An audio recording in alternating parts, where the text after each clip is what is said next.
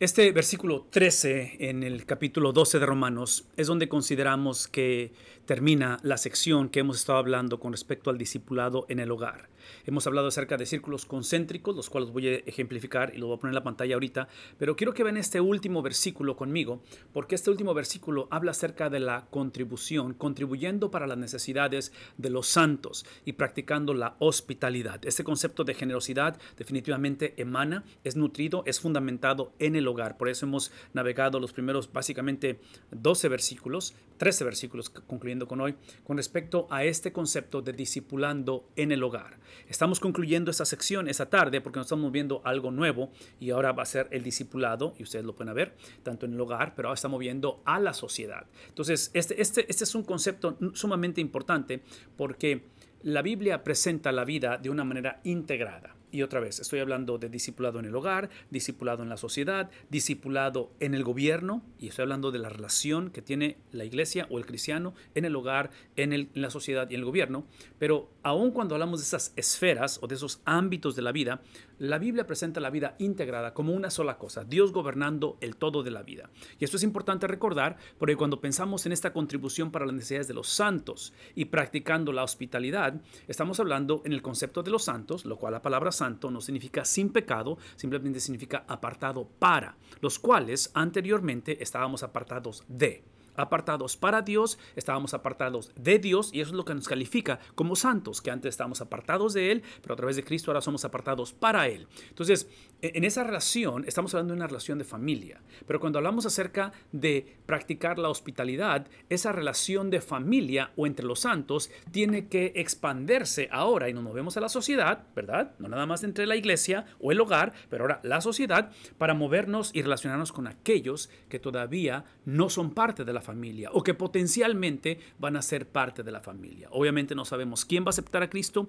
obviamente sabemos que el Dios que salva es el Dios que establece los medios como salva al ser humano y establece la razón por la cual lo salva. Entonces Dios determina quién, quién es salvo, Dios determina cómo es que son salvos y Dios determina para qué son salvos. Y esto lo menciono porque como no sabemos quién va a responder al Evangelio, es por eso que esta práctica de generosidad es, es la que hemos estado hablando porque yo argumentaría que es una de las maneras más tangibles, más palpables, demostrar precisamente del Dios del cual emana la generosidad. Entonces la contribución para las necesidades de los santos, que lo opuesto sería es ver mis necesidades primeramente. Entonces, en este caso estamos hablando de una vida en la cual nos caracteriza, otra vez, pensar en doctrina, pensar en teología, siempre es relacional, ¿verdad? La doctrina siempre nos lleva a relaciones, no solamente con el Dios de la Biblia, porque la doctrina está expresando el carácter de Dios. Entonces, lo que hace la doctrina, lo que hace la palabra de Dios, revela primeramente a la persona de Dios. Por eso acabo de decir que en el concepto de santos,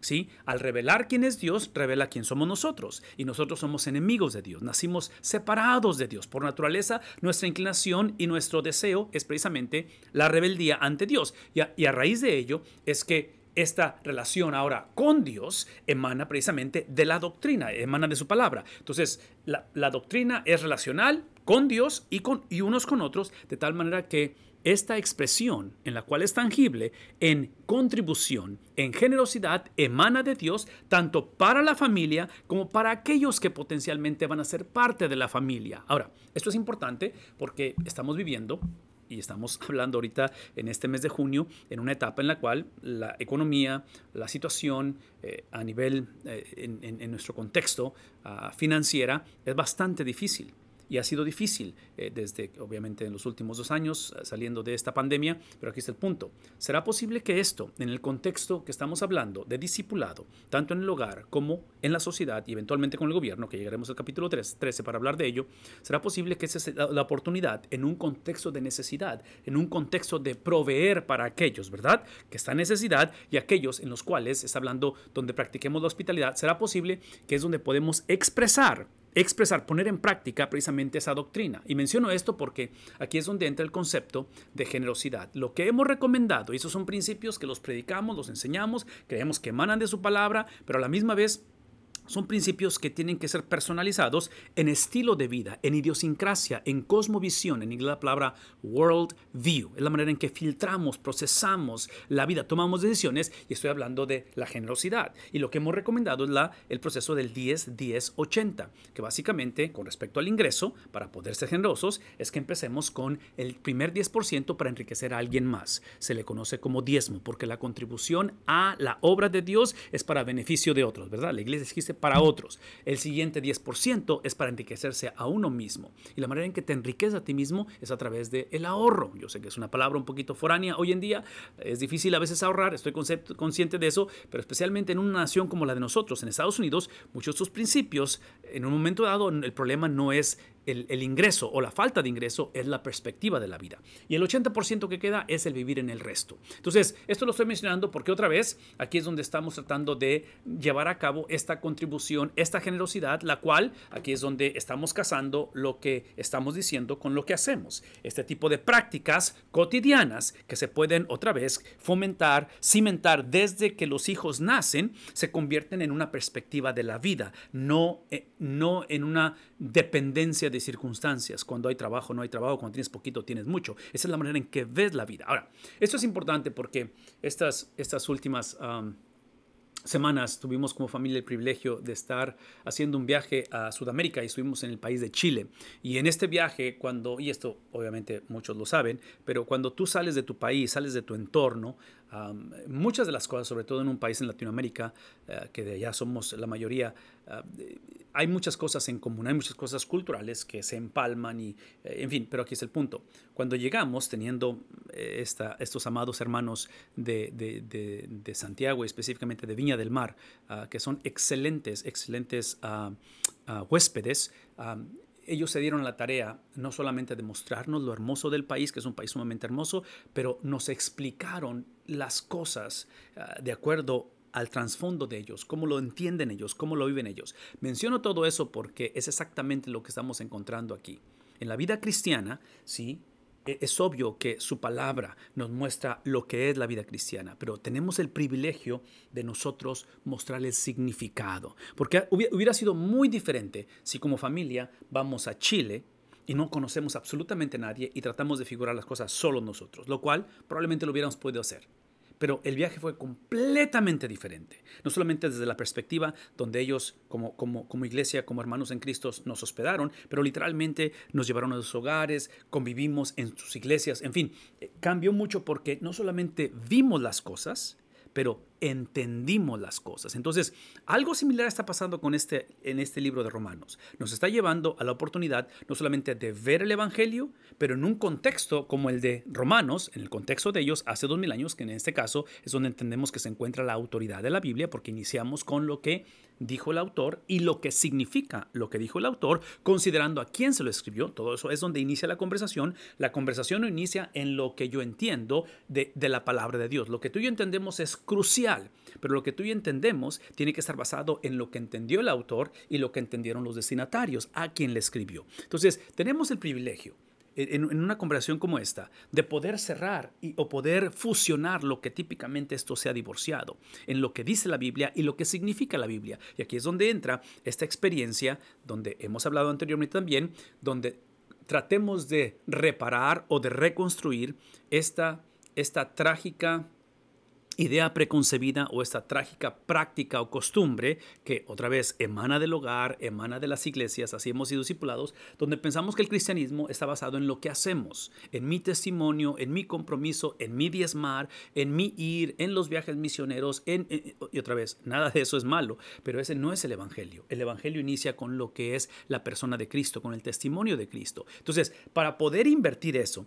lo que hemos estado haciendo, y aquí es donde entra Romanos, es donde hemos estado recalcando y reintroduciendo la doctrina, porque la doctrina es la mente de Cristo, el hablar de Cristo, es el carácter de Cristo, porque este libro, que es doctrina, es un libro cristocéntrico, está basado en la persona de Cristo, de tal manera que lo que hace la persona de Cristo nos lleva a entender quién es Dios, otra vez, la cuestión que estábamos separados antes de Él, ahora estamos separados para Él, lo cual lo que produce no necesariamente es un cambio de circunstancias, lo que produce es una doxología, es un corazón agradecido independientemente de las circunstancias, que al final, ahora sí, así em, empieza a impactar nuestro estilo de vida. Entonces aquí es donde las circunstancias son el vehículo para que nuestro estilo de vida sea semejante al que es el centro de la conversación. Todo esto, otra vez, de acuerdo a Romanos, ha sido presentado en círculos concéntricos. Esto lo hemos sacado de esos círculos concéntricos en el hogar, en la sociedad y, eventualmente en el gobierno, ¿sí? basado en el bosquejo que encontramos en el mismo libro. Entonces,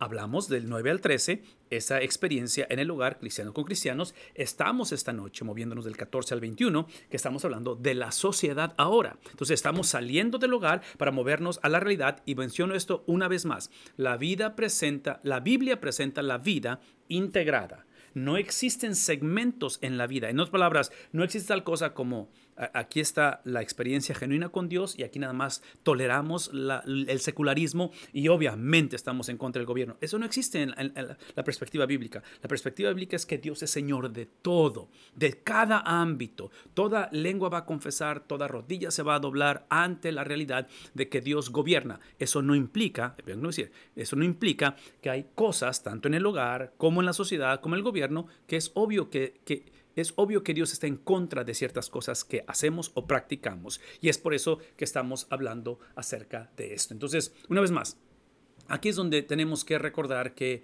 estos principios nosotros los, los abrazamos, los presentamos desde la perspectiva que Cristo ha posicionado a la iglesia en, en una actitud, en una perspectiva de de ataque, en este caso decimos de ofensiva, no tanto de defensiva. La iglesia no existe para protegerse, la iglesia existe para moverse. El infierno existe para protegerse de la iglesia. Es obvio que el ataque de la iglesia es un ataque, como dijimos hace rato, es un ataque en el cual es de generosidad, de perdón, de misericordia, de buenas nuevas, de servicio, de sacrificio y eventualmente es lo que llamamos el evangelio o en este caso las buenas nuevas de salvación. Todo esto lo menciono porque la realidad es que todo esto se presenta en un contexto de oposición. Y aquí es donde la sociedad, por eso estamos hablando de la sociedad, eh, discipulado en la sociedad, está en contra Literalmente, hace dos mil años, en el tiempo de los romanos, Pablo hablando a la iglesia en un contexto anti-bíblico, anti-Dios, ¿sí? y entre paréntesis, déjenme, déjenme, explicar rápidamente qué significa esto de anti-Dios, en el contexto de Roma o romanos. En el contexto de Romanos, no es tanto que la cultura era secular, lo cual había secularismo, pero la cultura era pluralista. E-, era una cultura con espiritualidad extrema, donde en la cultura romana, y no solamente en Roma, pero el imperio romano le caracterizaba la multiplicidad de adoración a deidades. Entonces, conforme la persona viajaba de un lugar a otro, el cristianismo, o en este caso el judaísmo y el cristianismo, ah, que se les caracteriza como monoteísmo, un solo Dios, el único verdadero, la cultura romana no se oponía a ellos, siempre y cuando el Dios de los judíos, el Dios de los cristianos, fuera uno entre la diversidad de opciones que había en este tiempo, en este, este, este, contexto. Tengo la impresión que estamos exactamente en la misma situación hoy en día.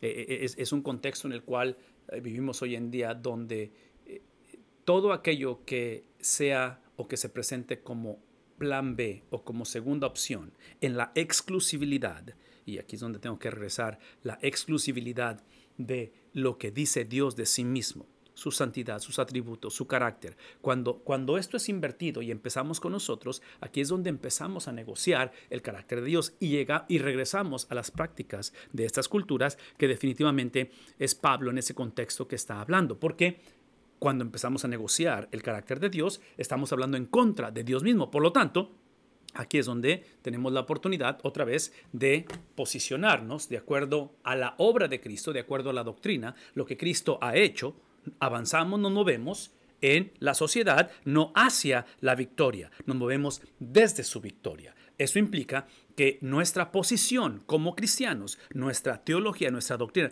nuestro estilo de vida es literalmente desde lo que Cristo ya hizo.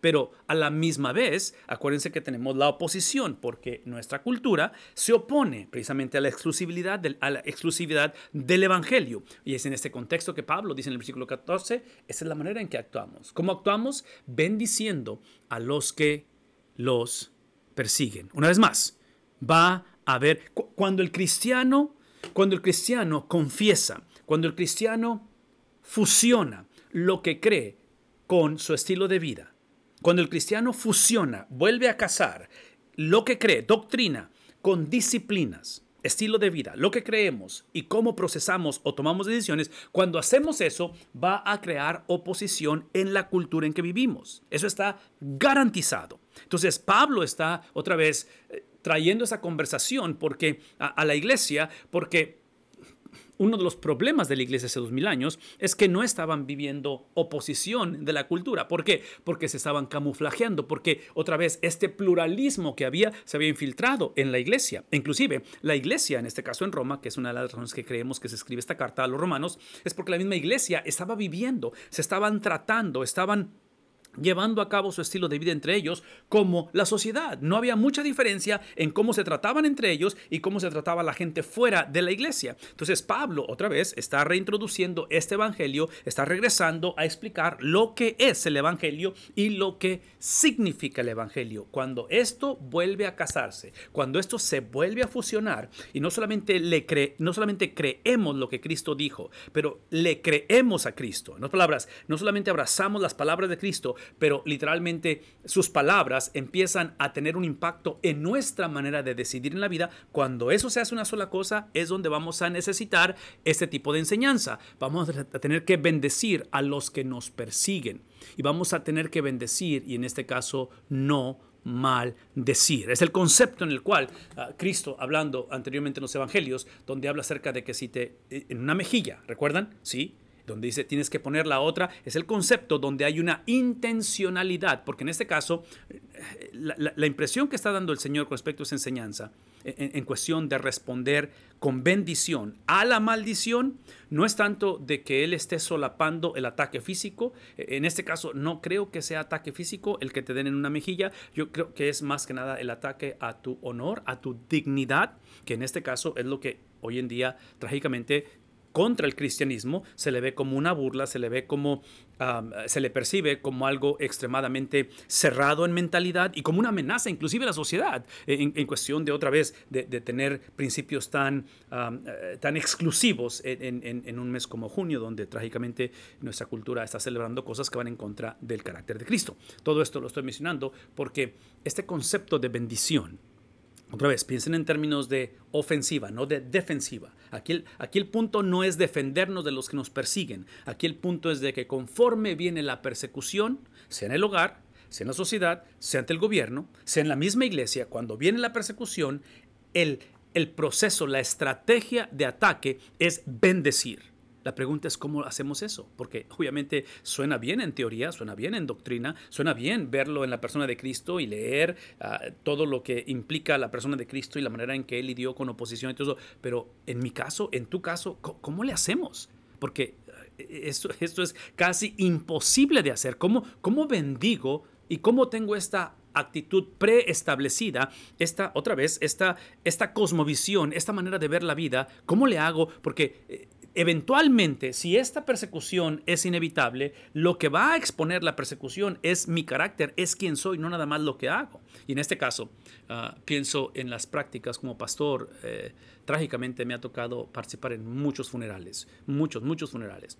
Y, en, los funerales típicamente existe algo que se le llama el elogio, que es cuando una persona eh, pasa al frente en un servicio fúnebre y empieza a recordar y a compartir aquellas experiencias, aquellos momentos, y, es obvio que típicamente son cosas que elogian a la persona. Son cosas donde eh, eh, hablas de cosas, eh, otra vez, recuerdos hermosos, significativos. Ese es el concepto, es la imagen que está dejando el apóstol Pablo, que en, un, en una experiencia de debate, en una experiencia de confrontación, el cristiano tiene la habilidad sobrenatural dada por su palabra, a través del Espíritu de Cristo, de poder responder dando ese elogio en un contexto de división. inclusive, eh, encontramos en este contexto que estas son las armas, las, las, armas de nuestra milicia, porque es aquí lo que eventualmente permite la venganza del Señor en, todo esto. Y voy a hablar de eso un poquito más adelante. Y, menciono esto porque lo opuesto a esto,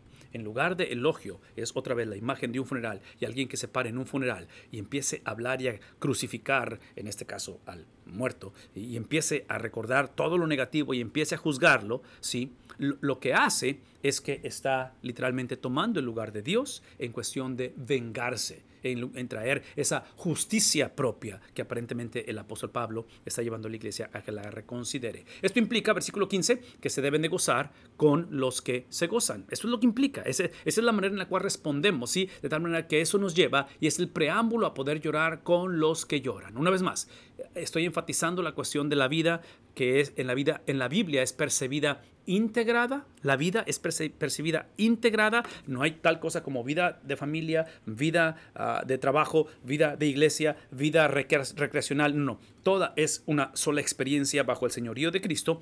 Eh, ahí es donde encontramos este, este gozo con los que se gozan. Y, otra vez menciono esto porque este sábado pasado tuvimos una boda en, en la familia y, y pensamos en esos momentos especiales en familia, y esto lo he ilustrado anteriormente, de es fácil gozarnos con los que se gozan en familia este sábado fue un tiempo de gozo porque hubo una boda y fue algo significativo, fue algo especial y es obvio que entre familia cuando viene un funeral, trágicamente, también lloramos. Pero aquí es el punto. ¿Cómo le hacemos cuando este principio sí se puede demostrar en la vida de la iglesia?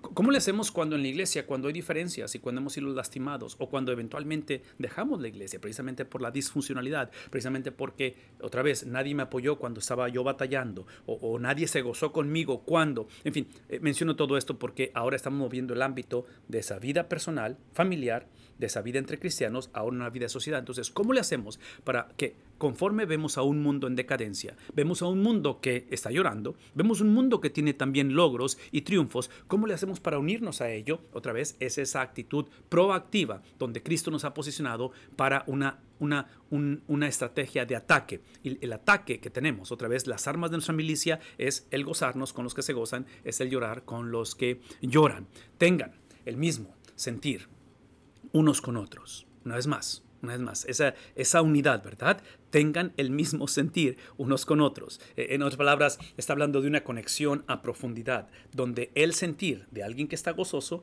de alguien que está en luto, cualquiera que sea el caso, unirnos a la persona. Nos unimos en ello. Entonces tenemos el mismo sentir, a diferencia que había qué cosa? Otra vez, diferente sentir. Había un sentir en lo cual estaba causando división entre ellos. Y en este caso habla de un sentir, lo cual, vean esto, eso es lo que implica, y aquí, aquí es donde se pone la cosa, otra vez, eh, realísticamente eh, casi imposible de llevarlo a cabo. Realísticamente muchas de las veces esto suena otra vez bien en teoría, suena muy bien en doctrina, pero en la práctica aquí está el reto. Eso es lo que implica el mismo sentir. No sean o dejen de ser altivos en su pensar. Una vez más, en otras palabras, dejemos de dar simplemente, dejémonos de hipocresías, donde, donde aparentamos un mismo sentir, donde decimos las cosas correctas, donde de labios decimos cosas, pero nuestro pensar o nuestro sentir es en, dirección opuesta. Dice él, dejen de ser altivos en su pensar sin condescender o dejar de condescender, porque otra vez ya lo están haciendo, ¿sí? sino condescendiendo en este caso, condescendiendo con los humildes.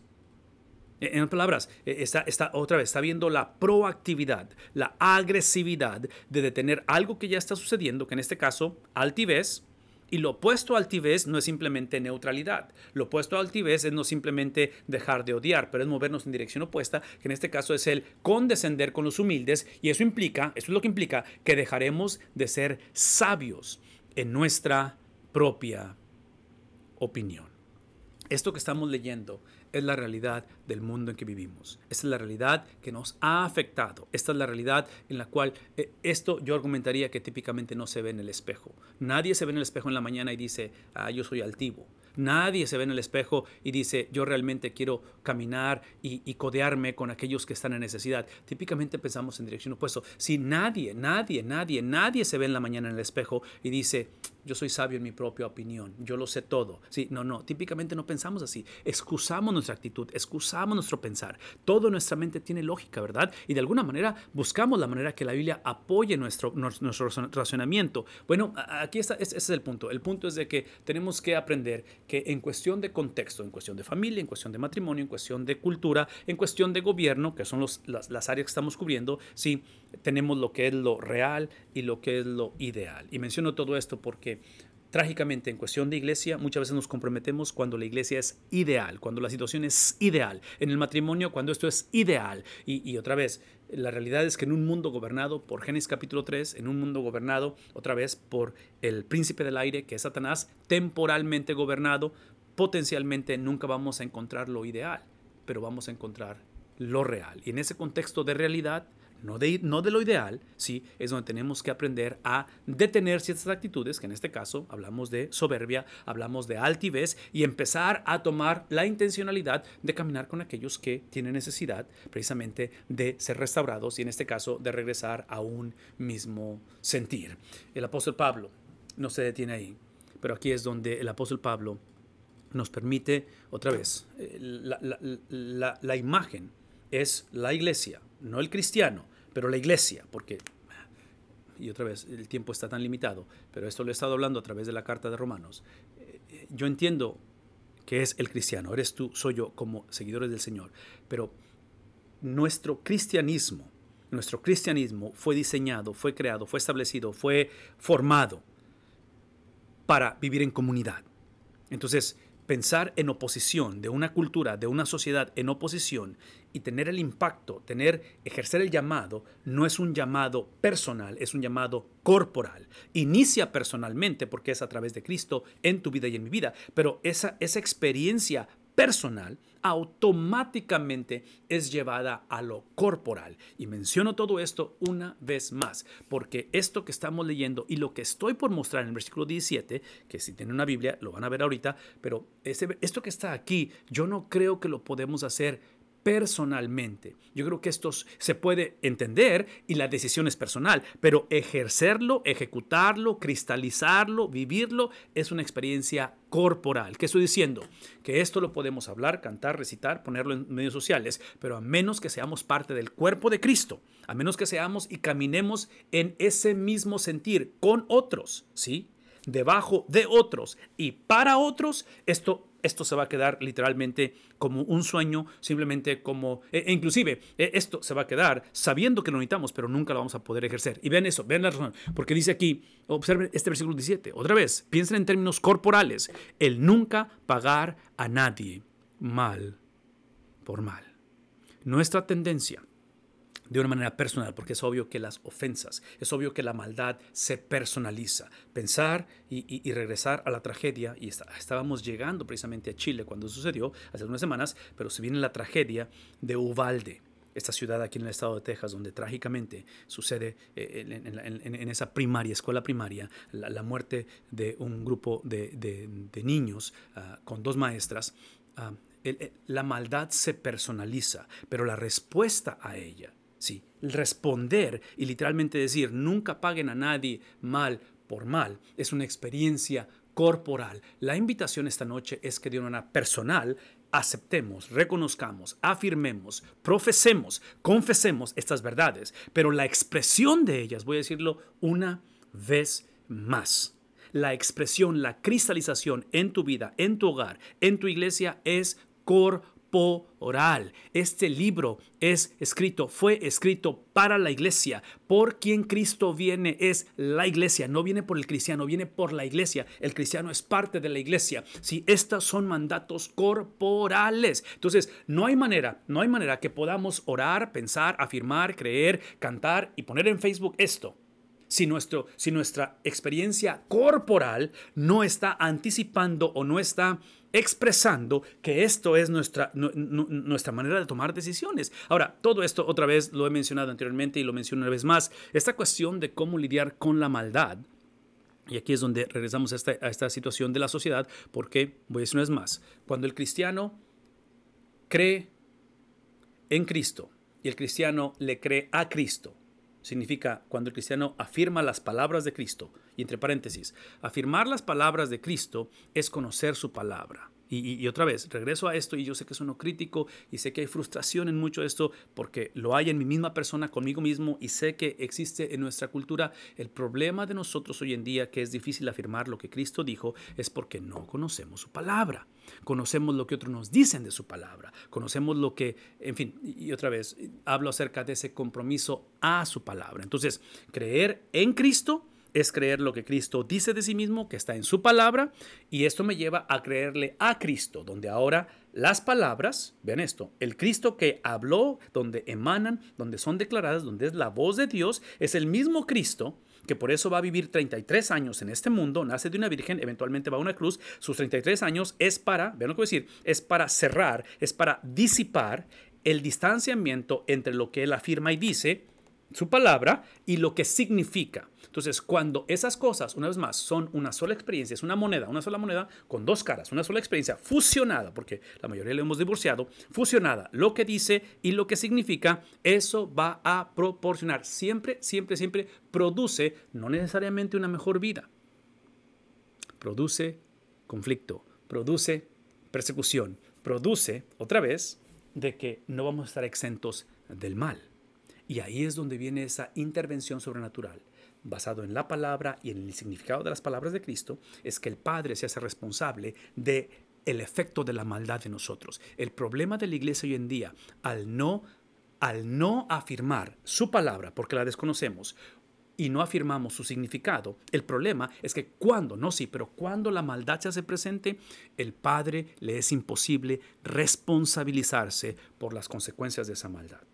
Esto lo estoy mencionando, porque el mismo apóstol Pablo y aunque no hemos hablado del capítulo 8 anteriormente, pero es aquí donde él habla acerca de cómo sabemos este concepto de saber, ese es el Romanos 8:28. Sabemos, ¿sabemos qué? ¿Qué sabemos? Sabemos la palabra, sabemos lo que Padre dice de sí mismo, sabemos que para los que aman a Dios, de, de la palabra emana la habilidad de amar a Dios. El versículo 29 nos explica qué significa amar a Dios. Amamos a Dios porque Él nos amó primero. Amamos a Dios no porque cambiamos nuestra manera de vivir, no porque tenemos un testimonio de cómo era antes. Sí, sí, eso son ese es el producto de amar a Dios. El amar a Dios es entender que Él me amó primero. Amar a Dios es entender que yo soy yo era enemigo de Dios. Y en mi condición de enemigo de Dios, dice la palabra, versículo 29, habla acerca de cómo de antemano Él conoció. ¿Y conoció a quién? A los que Él, otra vez, predestinó, ¿sí? A ser hechos conforme. Sí, el ser amado por Dios no es porque Él me ha posicionado, no es porque Él me ha traído a estar exento, vean esto,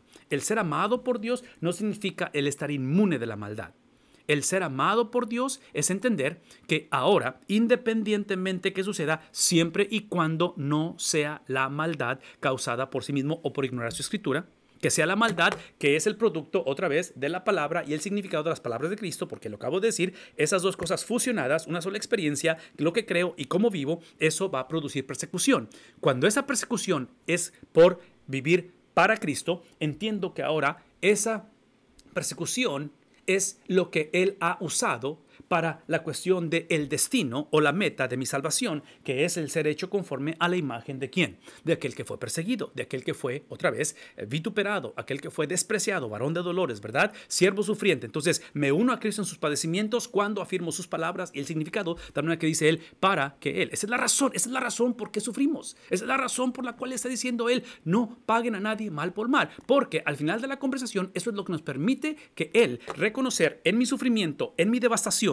en lo no reversible, en, en, la pérdida que nunca pensé que iba a tener, soy recordado, soy afirmado, soy moldeado, soy transformado para que Él sea qué cosa? El primogénito entre muchos entre esa familia, de tal manera que ahora sí podemos afirmar esto, que todas las cosas cooperan para bien, esto es para los que qué, para los que hemos sido llamados aún en medio de la aún en, medio de un contexto, de un mundo, de una sociedad, de una familia, de, de, experiencias donde la maldad me ha afectado, ¿sí? es que somos llamados conforme al propósito.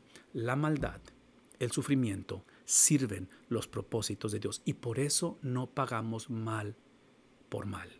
Por eso es que la venganza es del Señor. La implicación de todo esto, porque me puedes decir esta noche, hey, ok, eso suena bien y ese principio nunca lo había visto de esta manera, lo he leído ese versículo anteriormente, nunca lo había visto así, ok, pero la realidad es esta. La realidad es que tengo esta situación en el hogar, la realidad es que mi matrimonio está de esta manera, la realidad es que en el trabajo, la realidad es que es esta manera en que me siento, la verdad es que, en fin, otra vez, aquí está el principio y esta es la realidad. Eh, eh, estoy consciente de ello. Y, escúchenme, escúchenme, escúchenme. Eh, la pregunta es, ¿qué hacemos? Porque quiero creer, pero mi incredulidad quiero creer, pero mi realidad. Quiero afirmar, pero mi condición. Y, tengo emociones encontradas, mi mente me dice una cosa, mi corazón, mis acciones, en fin, ¿cómo le hago? Sí, aquí es donde oramos, clamamos, suplicamos la intervención de lo que Cristo dijo y la intervención de lo que significó con lo que dijo. De tal manera que su espíritu toma esas palabras de Cristo las activa, porque como ya habitan, en nosotros como seguidores del Señor, las activa en nosotros y crea en nosotros un nuevo sentir, crea en nosotros un nuevo pensar, crea en nosotros eventualmente nuevas acciones. Ahora menciono todo esto, menciono todo esto porque nada de lo que estoy diciendo es la fórmula, nada de lo que estoy diciendo son los pasos simplemente para poder navegar la dificultad. Eventualmente, eventualmente personas como el apóstol Pablo, eventualmente familias como esas iglesias en Roma, y en el mundo conocido de ese tiempo van a conocer persecución extrema. Eventualmente las pérdidas van a ser totales. Eventualmente esta generación va a llegar a un sufrimiento extremo.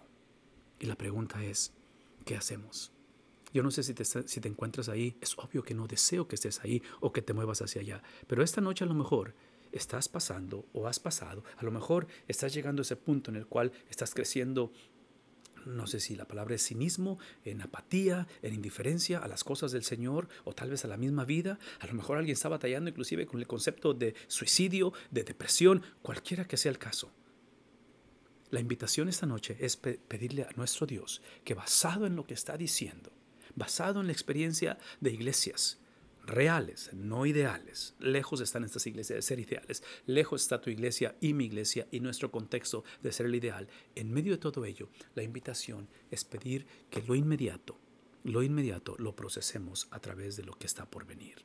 Entender que en esta vida, entender que en nuestra generación, esto no es lo último, esto no es el final de la conversación estamos, navegamos, vivimos, enfrentamos, e, experimentamos la oposición con un propósito, lo acabamos de leer, para demostrar que Él es el primogénito entre muchos. La implicación de ello, aquí está la implicación de ello, porque aquí vamos a concluir, es literalmente recordar en el versículo 17 del capítulo 12 que nunca paguemos a nadie mal por mal, lo cual implica que respetemos lo bueno delante de todos los hombres respeten lo bueno delante de todos los hombres. Y no estamos hablando de universalidad, pero allá en los 90 salió ese famoso estudio bíblico de Henry Blackaby, conocido como Mi experiencia con Dios, y la pregunta que él decía que estaba mal, la pregunta equivocada era, ¿cuál es la voluntad de Dios para mi vida? La pregunta es, ¿cuál es la voluntad de Dios? Y cualquiera que sea, unirme a ella. ¿Qué estoy diciendo?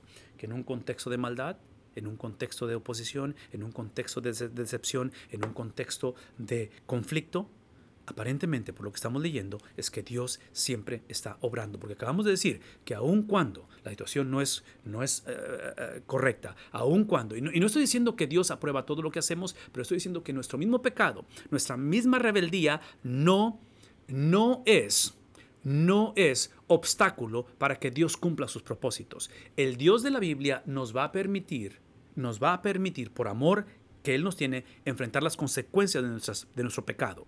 Pero eso no implica que sus planes no se van a llevar a cabo. Eso no implica que todas las cosas nos ayudan a bien. Y nos ayudan a bien, una vez más, porque nos da la habilidad de procesar aún nuestra rebeldía a través de qué cosa? A través de, por eso es que confesamos pecado, por eso es que nos arrepentimos, por eso es que nos movemos en una dirección de 180 grados. ¿sí? Entonces, aquí que tenemos que entender es esto, es que Dios está obrando. Por eso respetamos lo bueno delante de todos los hombres y dice Él, si es posible si es posible, en cuanto de ustedes, vean la responsabilidad, porque tienen la habilidad de procesar lo, lo, inmediato a través de lo posterior, porque ustedes han entendido que aun cuando el sufrimiento es extremo y aun cuando la cosa potencialmente no va a mejorar, dice él, en medio de todo eso, dice, es, es donde existe esta posibilidad y, esta posibilidad es obvio que es la posibilidad por el empoderamiento que nos ha dado Cristo. Esta es la habilidad dada por el Señor. Es donde literalmente adoptamos, es donde procesamos, es donde abrazamos y nos hacemos de lo que Él dijo. Nos, nos tomamos del significado de lo que dijo, lo volvemos a casar, donde procesamos la vida, donde nuestra cosmovisión, nuestra doctrina y nuestras relaciones interpersonales, ya sea en el hogar, sea en la sociedad, sea ante el gobierno, sea dentro de la iglesia, literalmente aprendamos a vivir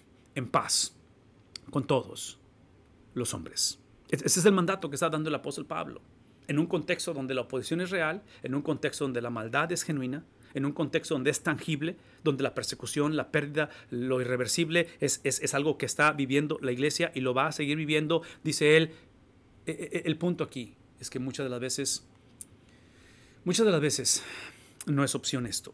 Y yo sé que hay relaciones fragmentadas, yo sé que hay situaciones en las cuales están fuera de nuestro control, pero siempre existe esa posibilidad de poder enmendar las cosas. Ese es el concepto de enmendar las cosas donde, donde y otra vez, eh, piensen conmigo por un momento, e, es donde procesamos lo inmediato a través de lo postrero. Esto implica que aun cuando la persona me dañó, aun cuando mis sentimientos por él o por ella no son los ideales y batallo para perdonar, batallo para no responder con maldad o con venganza, aquí está el punto, la habilidad que el Espíritu Santo le da al cristiano basado en su palabra, a través de lo que Cristo dijo y que significó Cristo, es la habilidad de separar, y esto es difícil de hacer, de separar la maldad de quien practica la maldad.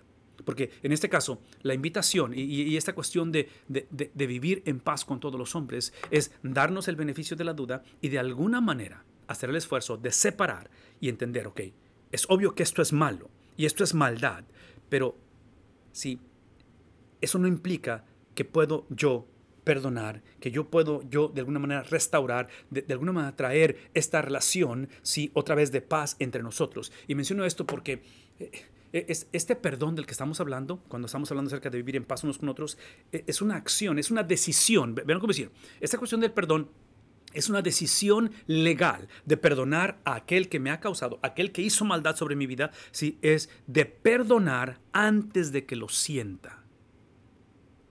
Eh, es una actitud legal, eh. hay una legalidad donde, donde mi vida fue violada, mis sentimientos fueron fragmentados, donde otra vez fue algo intencional que se me causó a mí.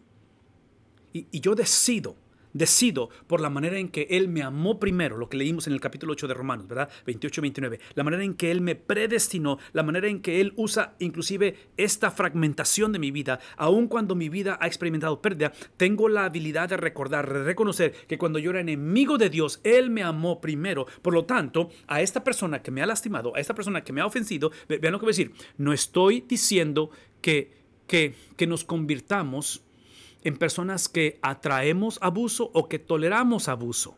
Pero precisamente la autoridad del cristiano, la manera en que detenemos el abuso, inicia con el perdón. Con el perdón que a lo mejor la persona ni siquiera está pidiendo de nosotros. Es una actitud, es, es, un, es, una, es, una, es, un, es una decisión legal que debe de, de, suceder antes de que la sintamos. Yo sé que personalmente a veces no nos sentimos perdonados, pero ante Dios, si hemos confesado el pecado, hemos sido perdonados, aun cuando nuestros sentimientos no van a la par con la legalidad de ese perdón que ya fue transferido o acreditado a nosotros. Ahora, esto lo estoy mencionando una vez más, porque aquí es donde el apóstol Pablo simplemente nos retoma la conversación. Y como un padre espiritual, como un pastor, como un apóstol, el apóstol Pablo dice, amados, amados, y está hablando una iglesia dividida entre judíos y gentiles en Roma. Está hablando de una iglesia que está moviendo hacia persecución. Van a ser otra vez perseguidos. Dice, amados, nunca tomen venganza ustedes mismos. Dejen de tomarla, la estaban tomando de antemano. Sino, sino, en contraste, den lugar a la ira de Dios. Y esta es la razón, esta es la razón, porque estamos procesando lo inmediato a través de lo postrero. Yo sé que lo que sucedió no debió haber sucedido, yo sé que fue una situación otra vez que a lo mejor tú no la propiciaste, tú eres víctima de lo que sucedió, pero dice el apóstol Pablo, esta cuestión de dejar de tomar venganza y esta cuestión de dar lugar a la ira de Dios está basado en, en el hecho de que escrito está. Otra vez, otra vez, el concepto de escrito está es el concepto de las palabras de Cristo, que es su palabra, ¿verdad? Escrito está.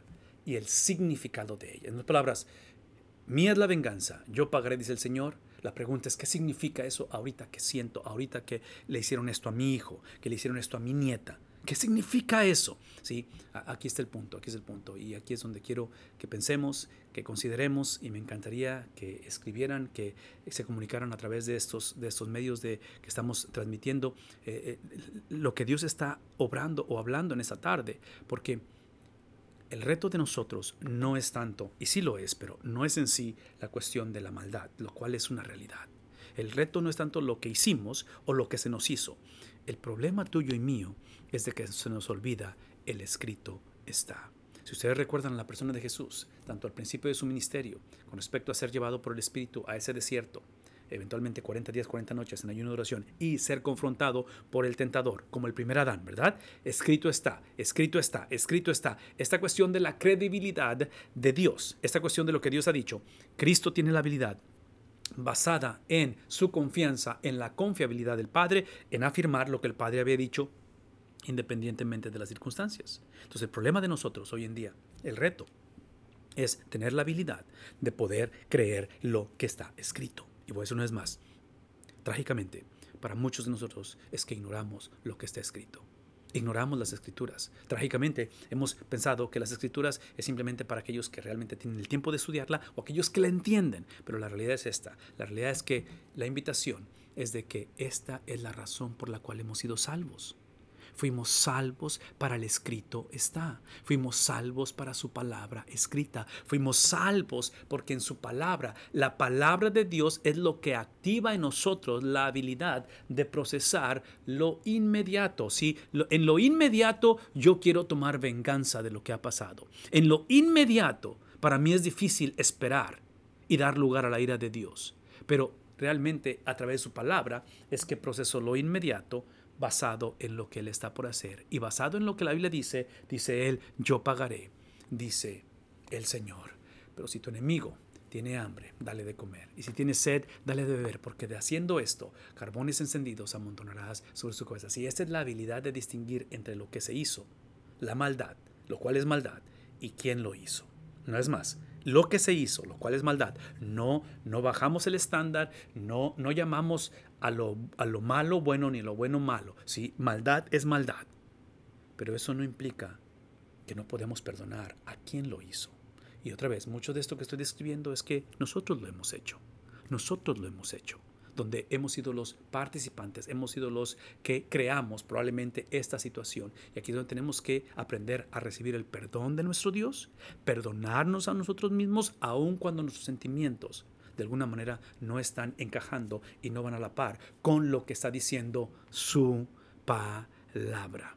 La invitación en esta noche, porque esto que estamos leyendo con respecto a cómo tratar al enemigo, cómo tratar al menesteroso, con el propósito de crear en ellos la separación de quiénes son y lo que hicieron, porque es lo que estamos hablando, ¿sí? La maldad, no, no, no, no llamamos a la maldad algo bueno, pero eso no implica que es lo que, eso es lo que es la persona, ¿sí?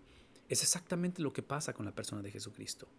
Con la persona de Jesucristo, ¿sí? Llega un momento en la vida de Jesús, en su peregrinar sobre esta tierra, en que Él literalmente toma toma nuestro lugar. Y toma nuestro lugar no solamente porque éramos culpables, no solamente porque éramos responsables de nuestra maldad, de lo que hicimos, pero toma nuestro lugar porque Él lo que va a hacer eventualmente hace lo que usted dice el versículo 21. Él va a tener la habilidad de vencer la maldad.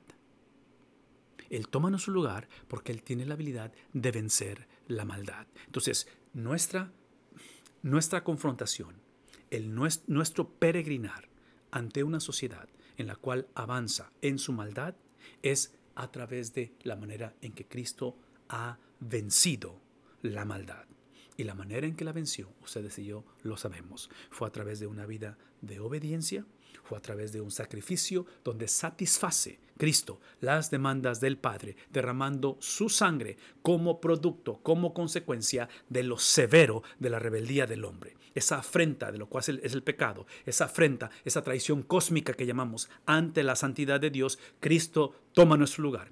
Cristo asume la responsabilidad. El que no conoció pecado por nosotros literalmente es declarado, es posicionado, es legalmente eh, eh, llevado a juicio. Y literalmente porque se convierte, Él se hace la acumulación, la expresión más obscena, más, más grotesca de pecado. Es por eso que Él, al dar su vida y literalmente decir, consumado es, y tomar su último hálito y fallecer y ser puesto en un sepulcro, literalmente su resurrección es ese vencer. Su resurrección es esa libertad que hemos tenido en la persona de Cristo. Por lo tanto, cuando hablamos de no ser vencidos por el mal, estamos hablando de la victoria de alguien más que ha sido transferida a nosotros. La victoria de Cristo sobre el pecado ha sido transferida a nosotros. Es obvio que estamos en medio de estas dos transiciones, de esas experiencias, donde hemos sido liberados del pecado, pero no hemos sido glorificados ante Cristo, donde literalmente, legalmente, el pecado no tiene ninguna autoridad legal sobre mí, pero lo que sigue teniendo es influencia sobre mí.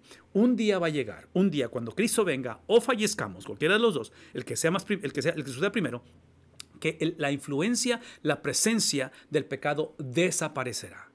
Pero mientras estemos en esta vida, mientras estemos en un contexto de relaciones interpersonales donde la situación no es ideal, pero es real, es que Él nos ha posicionado, Él nos ha llamado en nuestra generación para vencer el mal con el bien, para activar la autoridad que ha sido dada a nosotros ese domingo en la mañana, esa resurrección de Jesús, esa transferencia de su justicia, esa transferencia de su obediencia, esa transferencia de su perfección, ya habita en nosotros, una vez más, en un contexto corporal oral. No, no, no, no sé de qué manera enfatizar. Esto no fue dado al cristiano, fue dado a la iglesia. El cristiano es parte de la iglesia. En Mateo capítulo 16, hablando el apóstol Pedro y haciendo la confesión que conocemos, tú eres el Cristo, el Hijo del Dios viviente, el Señor dice, porque no te lo reveló ni carne ni sangre, tu, tu confesión es personal, pero tu confesión, Pedro, es para la iglesia. En esa confesión dada por el Padre a ti personalmente es para empoderar a la iglesia. O sea, observen el componente personal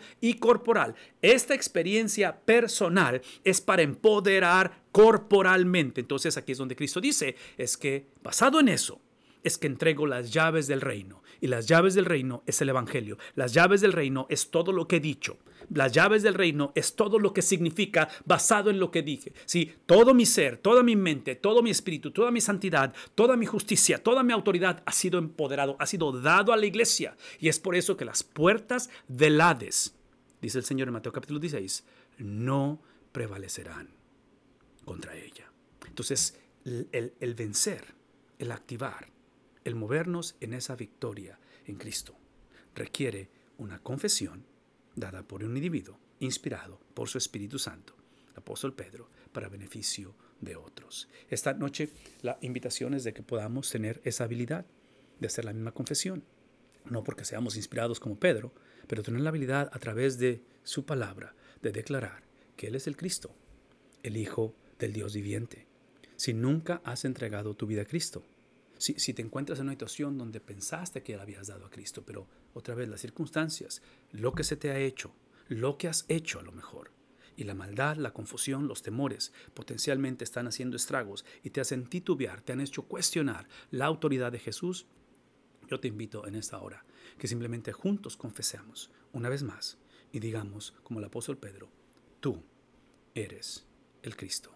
Tú eres el Mesías, tú eres el prometido, tú eres el cumplimiento, tú eres la razón por la cual las cosas existen. Tú eres Dios mismo. Basado en esa confesión, tú eres el Hijo del Dios viviente. Eso implica que todo tu caminar, todo tu peregrinar, todo tu vivir, toda tu idiosincrasia, toda tu cosmovisión, todos tus sentimientos, todas sus palabras, todos sus pensamientos por 33 años, literalmente son emanan, vienen de Dios y han sido transferidos, imputados, acreditados a la iglesia del Señor. Basado en eso es que podemos en esta noche tener la certeza de que podemos vencer el mal a través de la persona de Cristo Jesús.